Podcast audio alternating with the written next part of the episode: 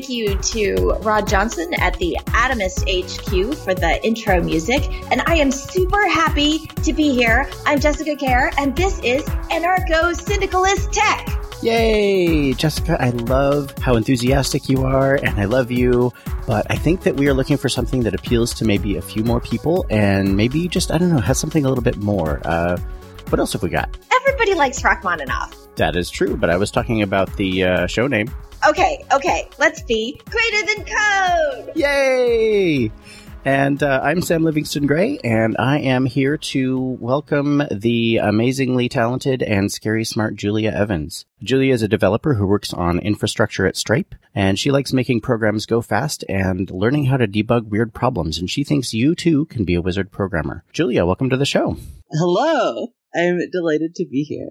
Julia, you're a fabulous infrastructure developer at Stripe. I know this from experience, but you also write some really good blog posts. Yeah, I write, I think, an abnormal amount of blog posts. So why would you do such a thing? So I started writing for maybe a weird reason. I don't tell people this, but I, I guess I'll tell you now. So I was at the Recurse Center, which was this like three month program, and I was like, well, I want to get a job at the end. And I was like, well, how will I get an awesome job? So I decided I was going to have a media strategy. And my media strategy was I wrote a blog post about what I learned every day That's fantastic. Every day, wow. for 12 weeks. Wow. And then after I did, did that, I was like, oh, blogging is really awesome. Um, and people seem to like these like weird blog posts I write every day. Um, maybe I'll keep writing. So I did. And now it's three years later. So that I guess writing a blog post every day for 12 weeks takes the fear out of writing a blog post.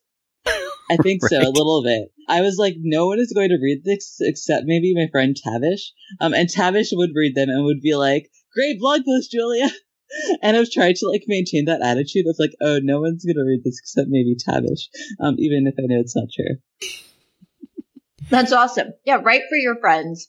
And if anybody else happens to get benefit out of it, bonus. Exactly. So I guess that's part of your origin story. We always ask people for their origin story. It's now a tradition. How did you come to be at the Recurse Center? my partner convinced me to go.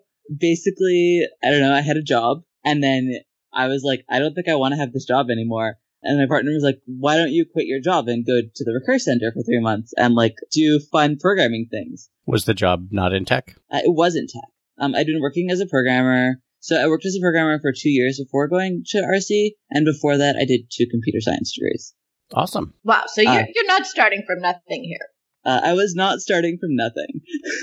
no. But I did still feel like there are so many awesome things I could learn, which is still true, true today, right? And so I was like, I'm just going to spend 12 weeks learning awesome stuff about computers. And I did. That sounds so amazing. It's like you have a, a second developer life. Right. Yeah. I think so. I think that was like the start of my second life. Does this mean that you have an alter ego, like a superhero? Maybe. we won't tell anyone, I promise. Yeah, and it's like you develop that alter ego by learning awesome things about computers for 12 weeks and blogging about it. Right. And I think like by blogging about it, I was like, oh, I can be the person who writes awesome things on the internet. Like, cause I would read all kinds of awesome things on the internet for like my whole life before then, right? Like I'd been programming like on and off for like 10 years and I'd read so many awesome things on the internet, but I was like, I can famous. write them too. Yeah, so that's that's an interesting transformation that I mean, not everybody can quit their job and go spend 3 weeks at the Recurse Center, but everybody can like learn an awesome thing and blog about it maybe at a lower frequency. Probably at a lower frequency. But yeah. But it's true. Um, and I read like so many awesome things written by people. Like I read this guy named Adam Perry who wrote a blog post about how he was like rewriting libc in Rust. I think that was it. There's this project called like musl. Um, and he was like, oh, well, you can just re- re- rewrite these functions from C to Rust one at a time and then like test whether or not they work. And he was like, this project is like 20% done. And it was really cool. I don't know. and I was like, this is an amazing blog post. Yeah, so there's like totally irrational what would you ever use this for activities. What you do is you learn something and then you blog about it. And this is something that we're pushing at Atomist. Blogging is shipping.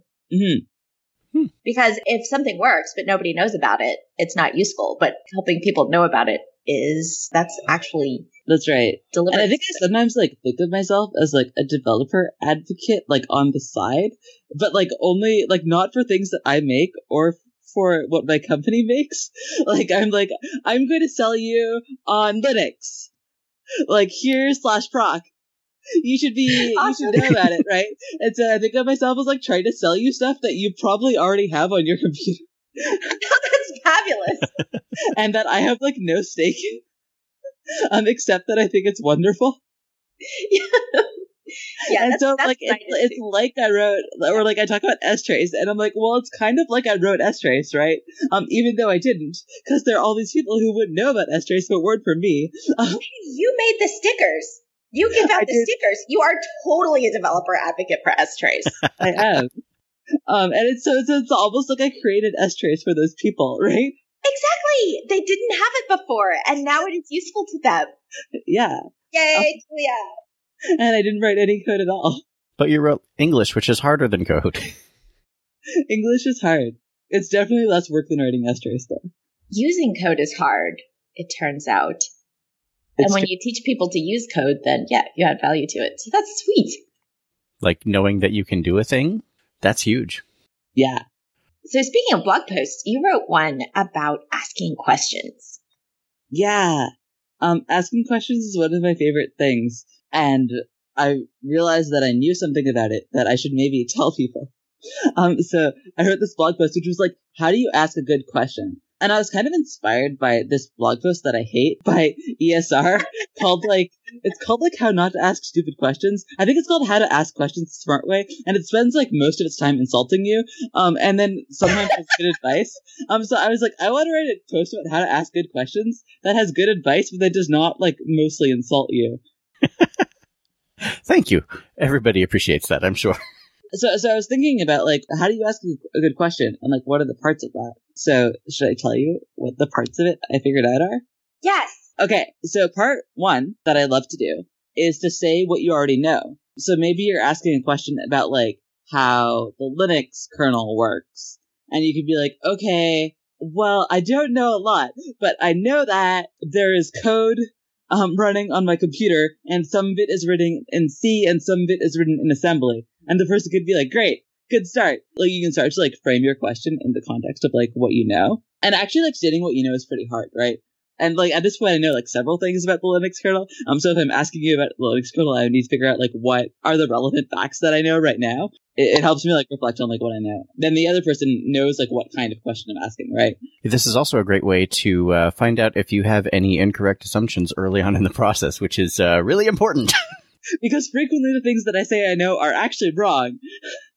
and I'll be like, I know these five things, and they're like, four of those are true. and you're like, yay, I'm learning something before I even ask the question I want to ask. Oh, yeah. So, one, it helps you organize where you are now and forces you to put that into words, which helps. It's amazing how much English can clarify our understanding of code. And two, you might find an assumption that's wrong. And three, it lets the person answering the question as a teacher, it lets them put themselves in your context. Exactly. Yeah. So I know that before asking a question, you should state briefly what you know. What else can I do when asking a good question? so one way I think about asking questions is like there's a person um who has information that I want, and they might not like have a talk prepared about the information. Like they might they like have the information in their head somewhere, but it might not be like organized in a way where they can just like tell me it, right? So it might be like like how do like SQL queries work? And they will be like, well, I know a lot about that, but like, how do SQL queries work is like a pretty broad question. Um, and if they haven't already prepared an answer to that, they might not be able to actually answer it. So what I like to do is try to ask something that's like really specific and in particular, maybe like fact based. Um, so one example I came up with in this post was like, I know that like Hadoop uses a strategy, like if we're talking about like joins, I could be like, well, I know that Hadoop uses a thing called a hash join, which is where you like have like a hash table of like all the primary keys and then you just like look them up. Like you keep keep this like hash table in memory and then you like go through your other table and you just like look it all up. And I could be like, is that a joining strategy that like Postgres uses, right? If the person if, like if I know that the person knows a lot about Postgres. And they could be like yes or no, right? Mm-hmm. Or sometimes. or sometimes it's like a much more like the question is a lot closer to a fact than how do joins work in Postgres, right? and then maybe they won't like maybe that'll bring out something related like that reminds me of something else a lot more useful. But yeah i like to get really specific. Yeah that makes sense. Because you need to give people like a direction to go or in that case you're giving them a starting point. Like is it like right. this? So it's there's almost a yes or no but it's never going to be like yes no it, right yeah they'll probably actually like it's a yes or no question but the answer will probably be sort of complicated Right, because you're asking for the subtleties and the the alternatives and things like that. So you've given them a starting point. Is this like when you when somebody comes up and asks you like what's the best way to fit this thing into that thing? And you and you sort of look at it and go well hmm okay I guess you could do this. And then you find out that the reason they're trying to fit this thing into, into that thing is because they want to like water their yard. And maybe maybe the best answer is not to you know try to fit this thing into that thing. It's to you know have your kid do it or something which is a horrible non-tech analogy but that's what I had on the top of my head right Right. Yeah, that's a really good. It's like tell the person, like give some the person like some context about what you're trying to do. Yeah, like a direction to go. Then you know, as somebody who maybe is being asked that question, I can be like, well, okay, so if you needed to do this, here are some strategies that might work. But since I know what you're actually trying to accomplish, let's go and look at this whole other new thing that I get to teach you about. That's true because you need some combination of specific and open ended. Right. I think I often use these like weird specific questions as kind of like like sometimes I'm trying to extract information from someone, but I don't know exactly what information that is yet. If that makes sense, like I haven't figured out like if we did, we'd just Google it. Right? Yeah. So they're they're kind of like these like weird probes. So they're kind of like nerd sniping just to get the person's attention. I think so. Yeah like like like this is kind of a weird setting where like I sometimes ask people questions just to like kind of like increase my knowledge about something. Like if I'm working with someone who like knows a lot about Scala and I'm like I need to know more about this, but I don't like sometimes I don't have a specific task, but I just want to have more information. But like please tell me more information about Scala is like probably will not result in a useful answer. so instead I'll ask them some like weird specific question um that I think might have an interesting answer and like see if it works or not if nothing else, it's fun to get people talking about something they, they like. Yeah, exactly. Also, it, it builds relationships. Someone pointed out, I, I, I'd left out originally, um, because I forgot about it. But someone was like, Julia, you have to be willing to say when you don't understand something. And I was like, oh, it's true. You have to be willing to say when you don't understand. Just like you have to be willing to ask a question in the first place and maybe appear like you don't know everything. And that's okay it is okay. And like it's something I've practiced so much that I've become like really good at it. I'll be like, what's like a keep alive? I don't know. Like, what does that mean? And I've started to think of like being willing to say that you don't understand as like something that like senior developers do. Like, I'm like, this is a property of someone who's like comfortable with what they're doing. Because I've noticed that when I talk to people who really know what they're doing, they're often like, I don't understand this one thing, right? Like, and like, it's like not a big deal for them to say that. Right. Because when you do understand how join queries work in Hadoop, it's not so painful to say that you don't know how they work in Postgres. Yeah. Yeah. Right. And yeah, it is a sign of confidence. Also, like as a senior person, I might hear somebody say a sentence about joins in Postgres and I might hear one or two terms that I don't know. Right. And those I can ask about. It's different when I hear eight terms that I don't know. Exactly. Yeah. I think this is something that happens really often to junior people is they'll be like, I don't know what any of those 30 words mean. Like it feels like too much to ask about all of them. Yeah, um, exactly. Um, yeah. For seniors who are in a, not even an explicit leadership role, but if you're in a role where you're around more junior developers and you're trying to model behavior, this is a really useful strategy as well. Like I will often deliberately ask a question that I know the answer to just so that I make it okay to ask a question. Yeah, that's really important. Sometimes I'll do that just to make it okay for a woman to ask a question because it's been all men up to that point. Yeah.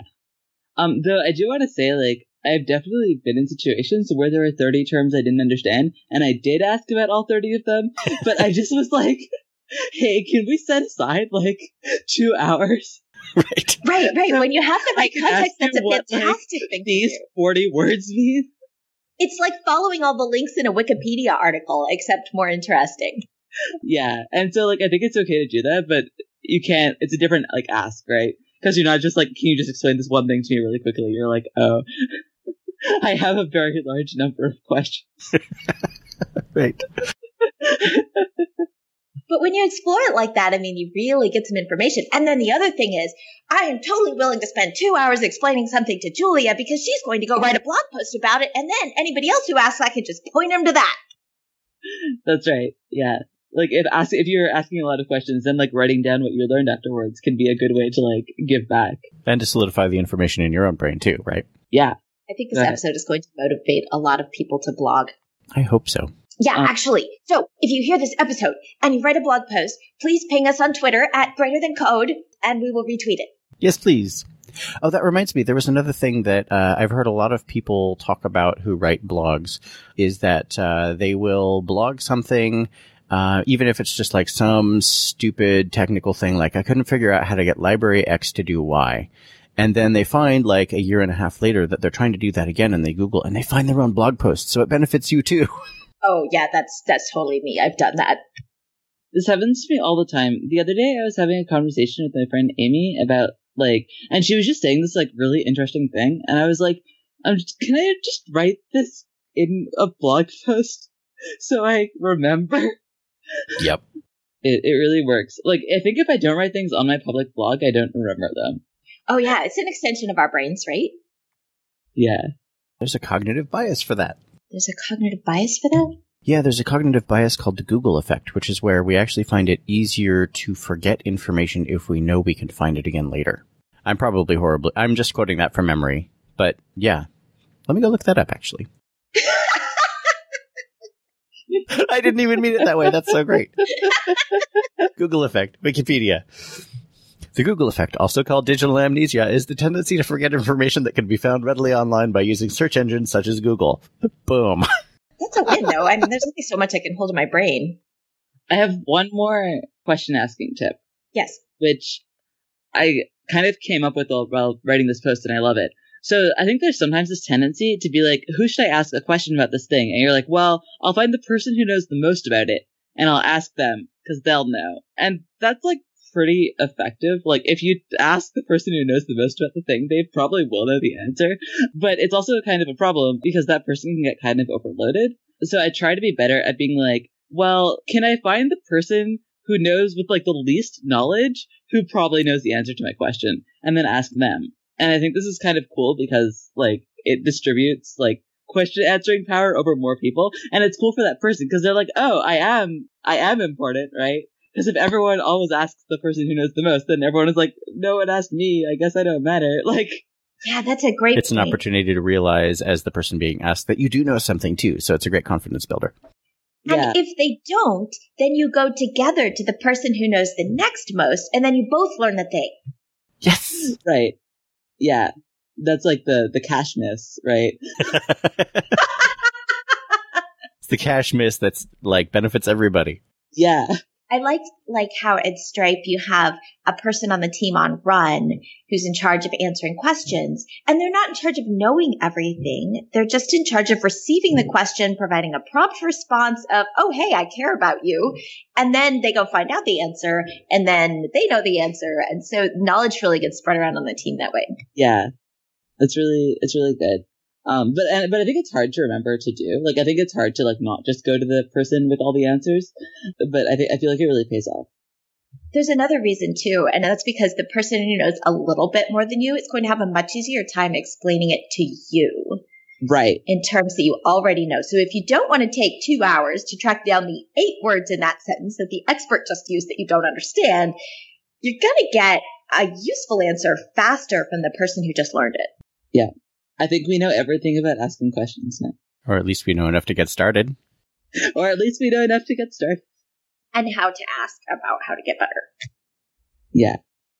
Okay, so I noticed one of the next things you wanted to talk about was ops, uh, which is great because uh, I, I, I can't even ops. so I think I'm trying to be like the person who just learned about ops,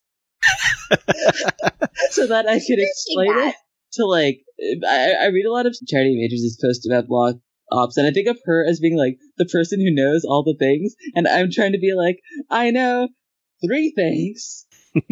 Three things. but I just learned it.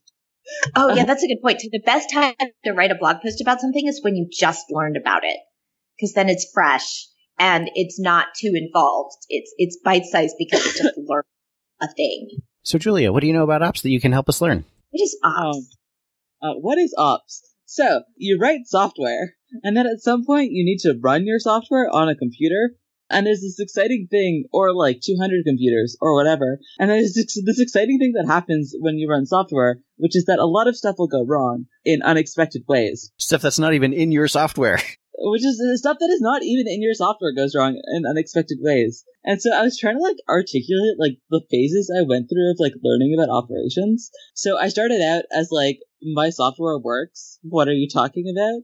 Phase, which was like I would work on these like relatively small like web apps, which would mostly work and their databases would work and everything was fine and not that many people tried to use them, and they were generally just kind of up. And so I was like, well, what's operations? Everything is fine. Like, I can set up Apache. What's the problem?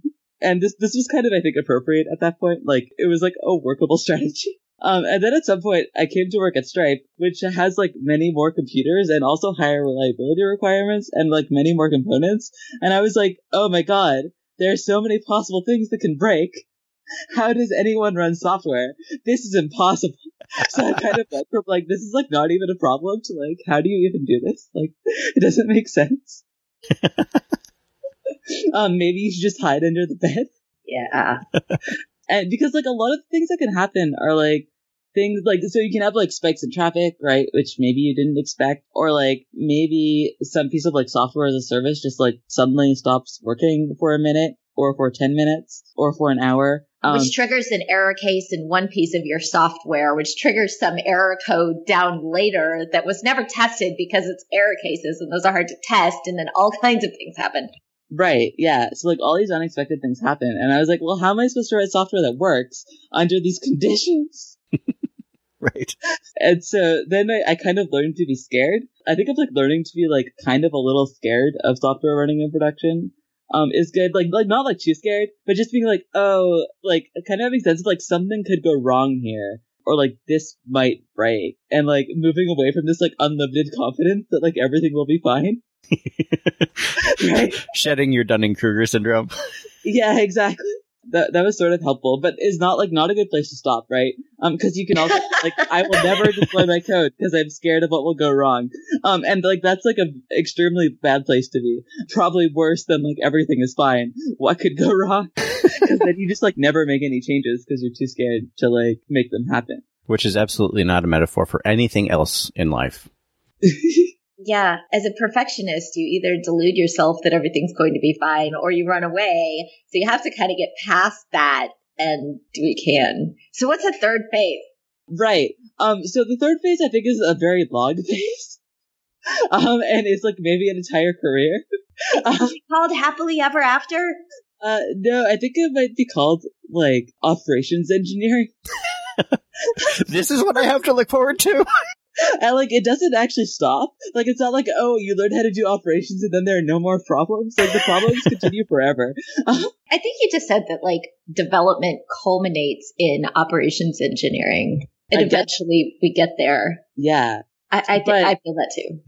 I guess like what I've been like trying to like solidify in my head is like I think I had this idea that you could just write software and that if you're really good at writing software, um, you could write software that was correct and that would work. It turns out that this I think is not true. Like what you do um, is you write software and then you try to write software that can like eventually evolve into something that works. Um, so you like put your software in production and you design it in a reasonable way. And then it gets like hit by all these like, I don't know, like the external service that doesn't work.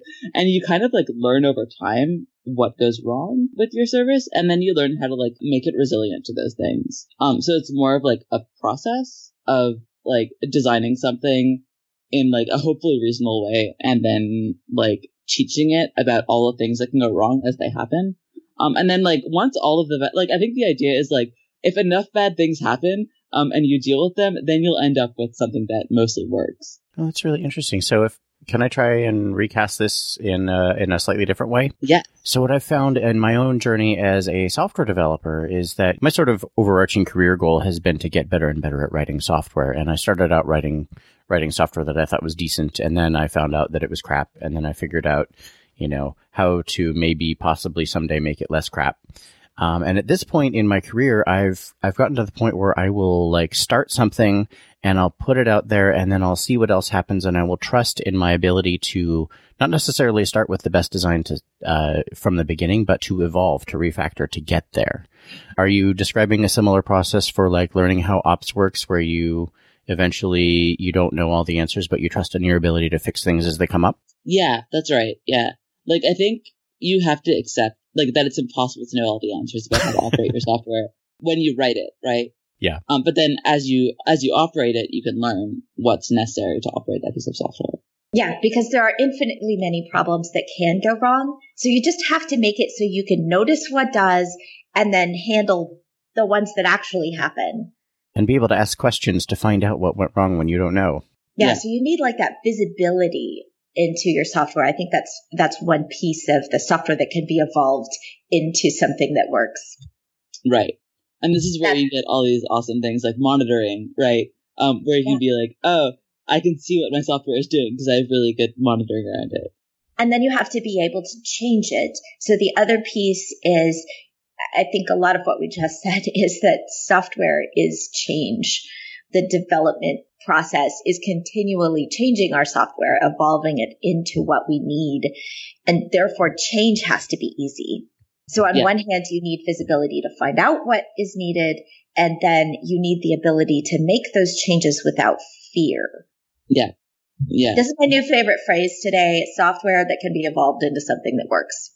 There's this really good post slash talk by Ryan Kennedy called Fear Driven Development, which is about kind of like fear in deploying code and how you can end up in the state where you're too scared to deploy your code, uh, but not for any real reason. Like you can be like, I'm scared, and someone would be like, Well, why are you scared? And you can be like, I don't know, I'm just scared. And that's like a really bad place to be. Because of Pavlovian association, right? I've learned that when I deploy code, I get an electric shock. Yeah, but but of course we've, we've been like, well, it's good to be scared, but it's also those things have to be like associated with reasons, right? So you, you can be like, okay, I'm scared because I know that this code path is untested, and so I'm worried that when I put it into production, it won't work and that it'll break, um, which is a very reasonable. But that then that that's like something you can do something right about that, like maybe at a test, um, and then but it's like you need to have this kind of discipline to be like, why am I scared? And then like associate with that a reason and then deal with that reason and then be like, okay, I'm not allowed to be scared anymore. Cause I've, like, once you've dealt with all the reasons, you need to go deploy it and not just like sit and be like, I'm still still scared though. Yeah. And if you make an automated test, then you never have to be scared again of that particular thing showing up. That is a lot of work though. So what I know now is that I am pretty good at testing, and I feel like uh, the things that are reasonable to test, I can test pretty well, and the things that are unreasonable to test, I can usually still figure out. But I feel like at my at this point in my in my DevOps career, uh, which hasn't even really started yet, right? I feel like I don't have even any idea what's going on. So I can address all of those fears that have to do with like untested code paths, right? Like I got that. But I don't know how to deal with fears about like unknown things that could go wrong with ops, or if there's something that I know could go wrong with ops, I don't know how to test it. Yeah. Like how do you test file system is full? Yeah, right. So like, are there strategies we can use that are ops specific to help mitigate those fears? Hmm, great question. This file system being full one is interesting. So maybe this is wrong, but like, I guess I try to separate the fears into things that I think will definitely happen and things that I don't know if they'll happen or not. And to some extent, like, I feel like with things where you're not sure if they're going to happen or not, um, like maybe there's something which has never happened before, right? And you're like, well, what if that happens?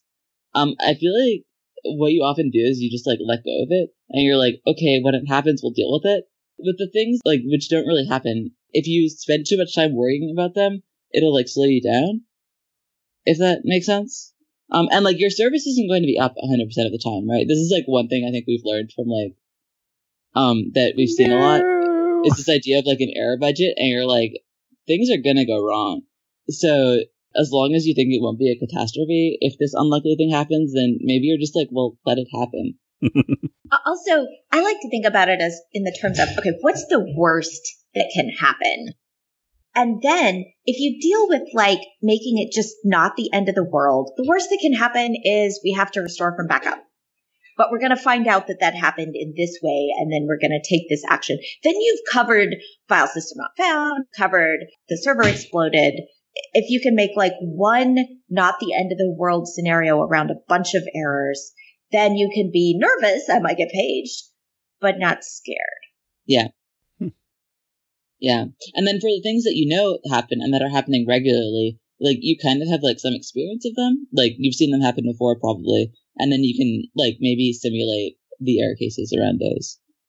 Right. And then you can do like frustration driven development of I'm tired of getting paged at three in the morning. I'm going to make this problem be taken care of itself. Yeah.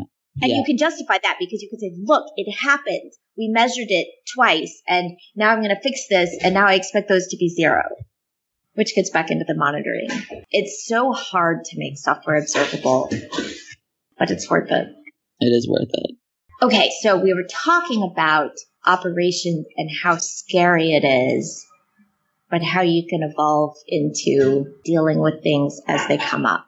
Oh, I came up with a concrete thing, actually. So we were talking about knowing how your service is, and one thing I did when I was kind of getting started with trying to understand operations was I made a dashboard for a service I had that showed the current state of that service. And that was useful to me when there was a problem. And I could look at the dashboard and be like, that's on fire. Um, or I could look at it and be like, oh, that's fine. And that was like, I feel like a really useful task for me to do. And it was also helpful to other people. And it looks pretty.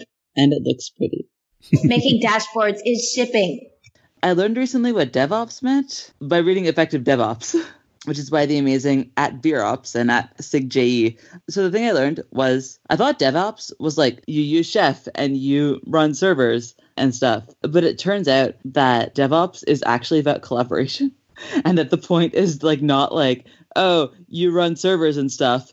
It's like when you have people who are running services and people who are operating those services, um, like those people need to like work well together. And especially, I think this especially comes up in larger organizations because, like, in very small organizations, you're just like, I'm going to write the service and I'm going to do all the operations for it and I'm going to do everything. This is great. And that, like, that's actually fine. People do that and it, it works, like, when you're a small company. I've thought of that as DevOps. DevOps means you write it, you run it. So then I, now I feel all this pressure to understand all the things. Right. But then in a larger organization, this is not, I think, what happens. Because what happens is that you have people who specialize, right? And there are some people who are very good at operations engineering and they know a lot, like they've run a lot of services. They know a lot about how to make services run smoothly. And there are people who know a lot, maybe a lot about like front end development and are amazing front end developers. And like, like you don't probably don't need your front end developers to be your database engineers, right? Like it's like reasonable for those to be different people.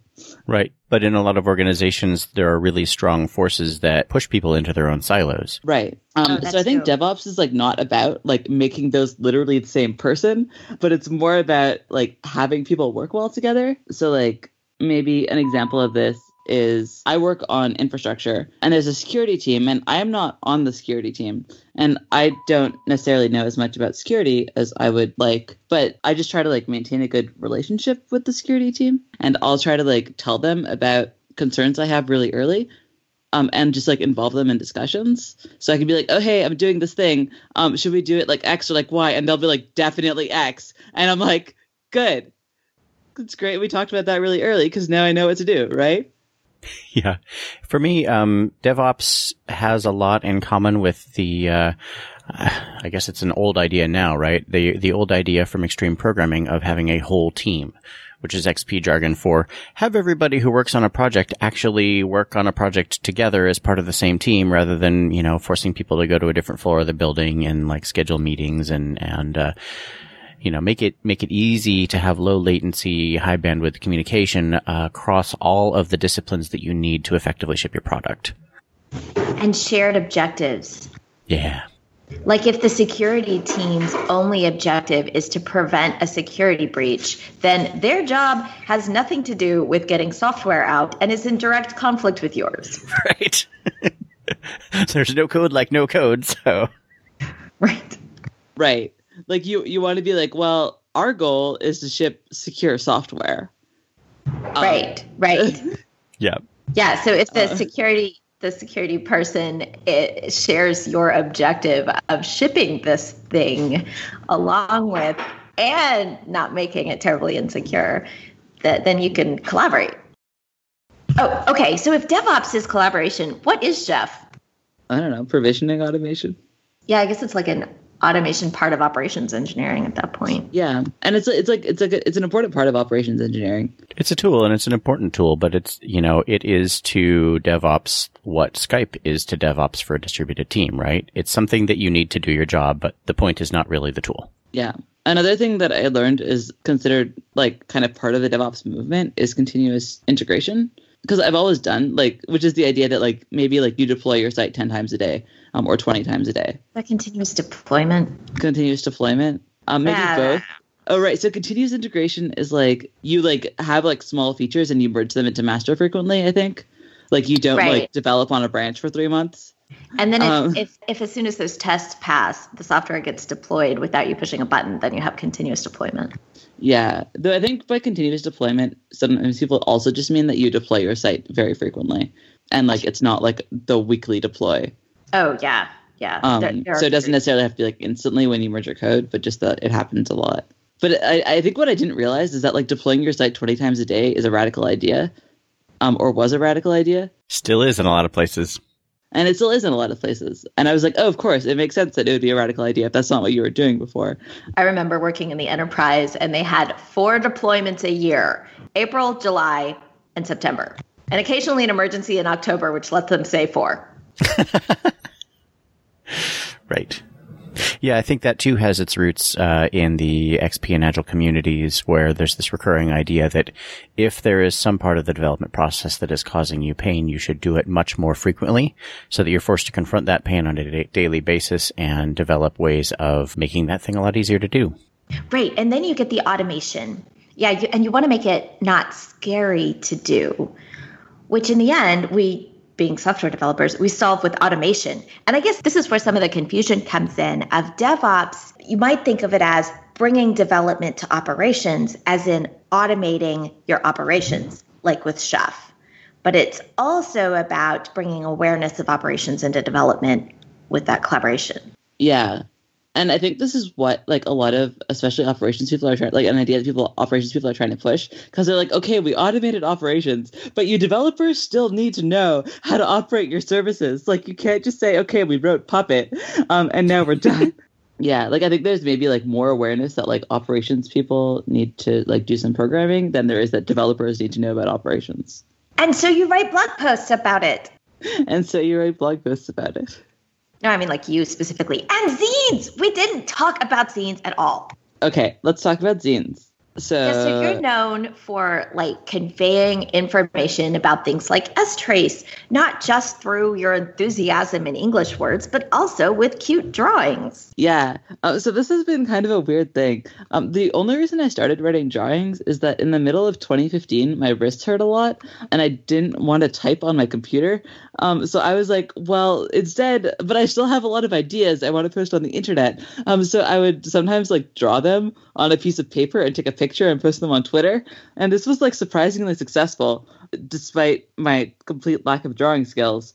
And so I started doing it more. And now apparently this is something that people know that I do. So typing hurt. So you did something else more. And it turned out that that was like a surprise win. Yeah, it's like surprisingly amazing. Um, and so I keep on doing it because it works like unreasonably well. So like what like like why does it work so well? I don't know if I know why it works so well. Um, Does it even matter? yeah, so I, I think it maybe doesn't matter. But like, so for example, I wanted to write about stuff, and someone was like, "Julia, write about slash proc," and I was like, "Okay, everyone knows about slash proc, but I'll write about it anyway." And what I learned, as I learned every time, I should have known this by now, but every time I think, "Oh no, everyone knows about this already. No one knows about slash." I don't even know what it is. Right now, as we speak. Right, exactly. So slash proc um, is a file system in Linux. It's a directory in Linux that has all kinds of cool information about your computer. So it'll show you like all of the files that every process has open. And in particular, if you accidentally delete a file but it's still open, like if a process still has it open, you can recover it using slash proc, Interesting. which is really cool, right? So it's kind of like this like wizard thing that exists on Linux that is really useful. It also has all the environment variables for every process. So if you want to know what environment variables your process has, you can just read it out of slash proc. Because Linux uses the file descriptor abstraction for like everything. Yeah, right. So it's like everything is a file. And like so then the list of environment variables for your process is a file. I don't know. Um, but it is. and you can gotta be somewhere. it's somewhere. Um And in Linux, so- everything's gotta be a file descriptor. Yeah. So I wrote I wrote like a little comic about this and I posted it on Twitter and everyone was like, "What is this? This is amazing." And I was like, "Oh yeah. It is amazing." Good point. Awesome. So we will link to some of your drawings in the show notes. Is it Yeah. time for reflections? I have one more thought about drawings, One more thought about drawings. Go on. which is I give a bunch of talks and I realized that I got really mad that I couldn't like force people to remember the stuff I said in the talk. So I wanted to like be able to give them something physical, um, which is kind of why I started writing zines. So, like for example, I know people can't see this in real life, um, but I'm currently holding up a small zine called Production Machine Learning, um, which I wrote last cute. night. And it has like a bunch of comics about like things I learned about doing machine learning and production because I'm giving a talk about it. And so I was like, well, I'll just print out like 30 of these like little tiny booklets um, with comics in them and give them to people at the talk, and then maybe they'll remember what I said. And it looks like that's like a little eight page thing with like two sheets of paper stapled together in the middle and folded. Yeah, exactly. It's it's literally two pie- pieces of paper stapled together and folded. Nice. Which sounds like totally simple. And all you have to do is take like eight drawings and put them together. But I've seen Julia work on these and she like does layouts and she does plans and then she gets feedback on each page. So print out her zines and appreciate them. and then absolutely try to make your own, but don't think it's going to be as easy as she makes it look. This one I wrote last night. It took me two hours. Yeah, but how many did you write before that? Only three.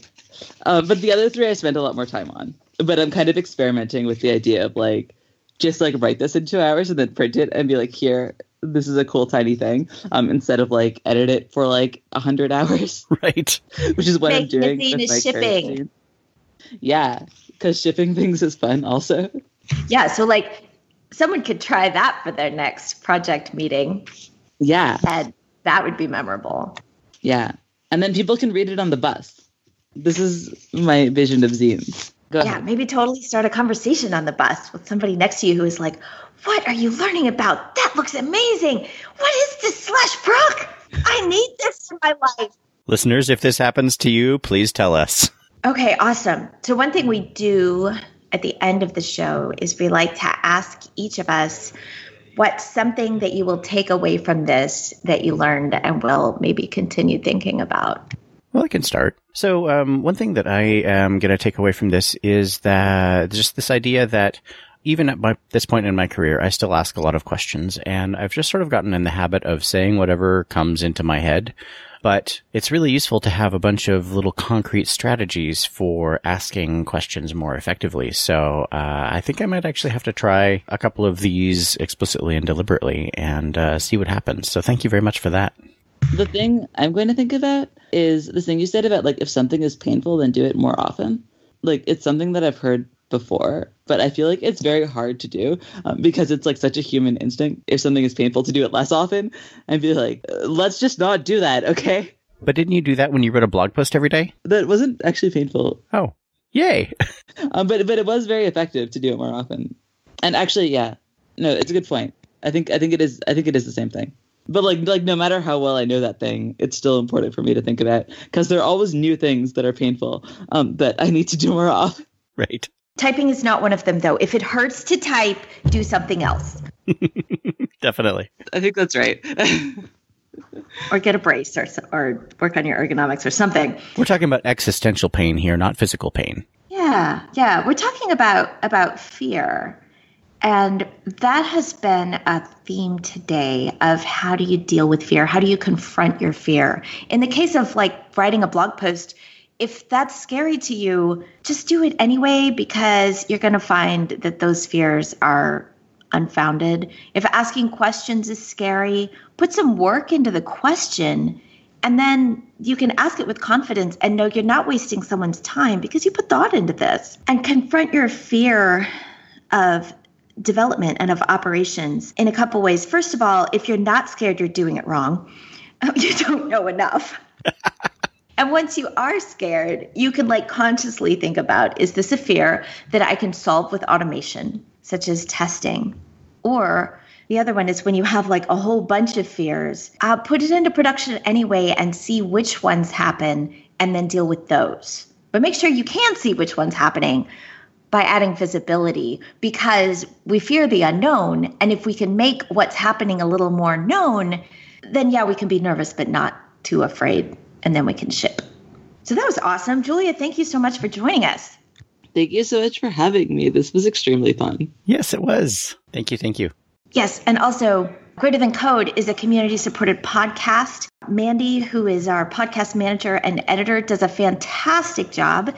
And this is made possible by our patrons.